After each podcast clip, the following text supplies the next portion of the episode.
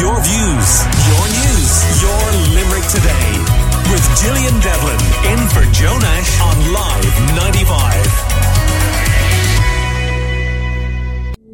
ninety-five. Hours to Protect, brought to you by Live ninety-five, the I B I, and funded by Coimisiún na Meán with a television license fee. Check out hours to protect dot I E for more info. Wildflowers may be a staple of every occasion. Did you know that ninety-five percent of cut flowers sold in Ireland are imported from abroad? This process involves significant air miles and has a huge carbon footprint. However, flower growers around the country are offering sustainable alternatives. For this week's episode, I travelled to Elton to meet Fiona Clougherty, owner of Doonmoon Flowers. Her farm is free from artificial sprays and chemicals, alongside having its own rainwater collection system. Doonmoon grows divine blooms from delicate sweet peas to cosmos, with sustainable practices such as succession planting benefiting the ecosystem, as the beds are thriving with bumblebees and butterflies. I began by asking Fiona when the farm was founded. Actually, what happened was um, we wanted to do social farming, and because we had land, we looked into conventional farming, uh, but we didn't have the capital.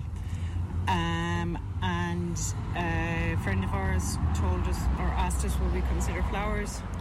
And as I like them so much, that piqued my interest and I investigated.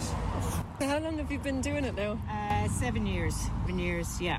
Um, the garden is growing all the time. It's getting to the point now where it's it's almost unmanageable for me. You know, there's a lot, there's a lot to it. I keep saying I won't open any more ground, but I always do. I just love flowers and I can't stop myself. My clients want the flowers to last in their vase. You know, like... Um, there's a lot of cottage garden perennials that, you know, kind of old-fashioned flowers that I would do, like the delphiniums and the gladioli, uh, the veronicas, um, asters, um, foxgloves. Um, but I always, like, I every time I read the catalogues, I see something new and I give it a try. So it would be, like, gift bouquets, like full floristry service. And I'm, with my excess then, I'll pack them up and... bring them to local florists. But yeah, normally all the flowers will be cut and in hopefully on somebody's table or in a wedding bouquet or something nice like and that. Would you, know? you find that a lot of your market is wedding bouquets? And um, yeah, weddings is a good share of it. Um, I have a market stall in Midleton Market every Saturday in Cork. I really enjoy that.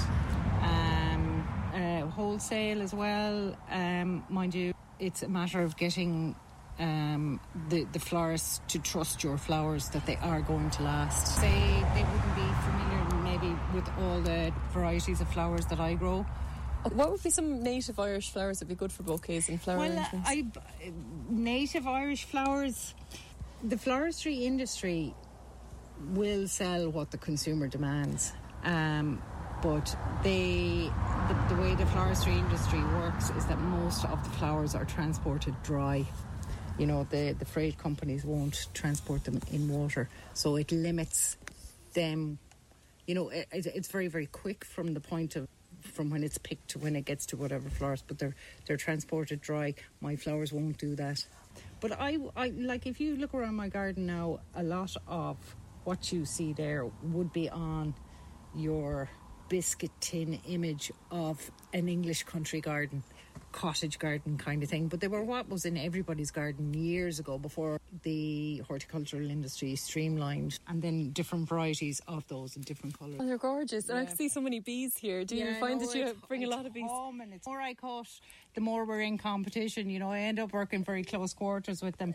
For me, as a cut flower farmer, once the flower is pollinated, it's done its job and it starts to decay.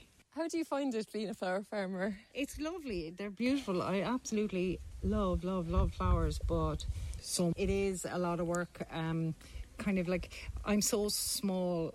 I've such a small footprint, really, that, you know, and the site, because of the way the site is, I couldn't use machinery even if I have it. Dig in, which I'm not doing anymore. I'm going to do raised beds from now on. I'm going to do um, no-till.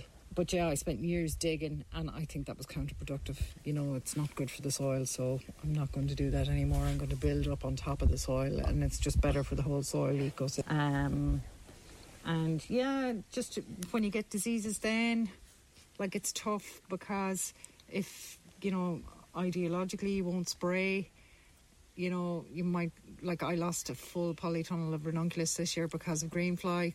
That was tough and they were gorgeous. um, and there that that that was a big loss. Um, what um, was your reasoning behind no sprays? Because it makes your life a lot harder, you know. Some would say like just use them perhaps, or was I, it? I heard an expression used years ago on uh, a YouTube tutorial about the exponential function, which uh, I think anybody who's concerned with environmental issues should be, you know, might make themselves aware of the exponential function. It's really, really interesting. But the the, the guy who was given the lecture, I think his name was Bartlett, and he just dropped this expression, and it was the, the causes of our problems are solutions. You know, so fine, you can spray, you can cure the problem, but, you know, you you probably cause another one. And if you're killing be- beneficial insects, you know, so that would be my reasoning, if that makes sense. So, like, I mean, there is, I suppose, doing it this way, you have to kind of accept a certain amount of loss. It's not ideal, but you will have it. Um, hopefully it's not going to um, really, like, bowl you over. If you're inspired by Fiona and would like to learn more about the firm, check out doonmoon flowers dot I E. If you would like to learn more about the Irish flower industry and more about the local growers in your area, check out flower farmers of Ireland dot I E. Ours to Protect is funded by Coimisiún na Meán with the television licence fee and is a partnership between Live ninety-five and the I B I. Check out ours to protect dot I E for more info. Your views, your news, your Limerick Today. With Gillian Devlin, in for Joe Nash on Live ninety-five.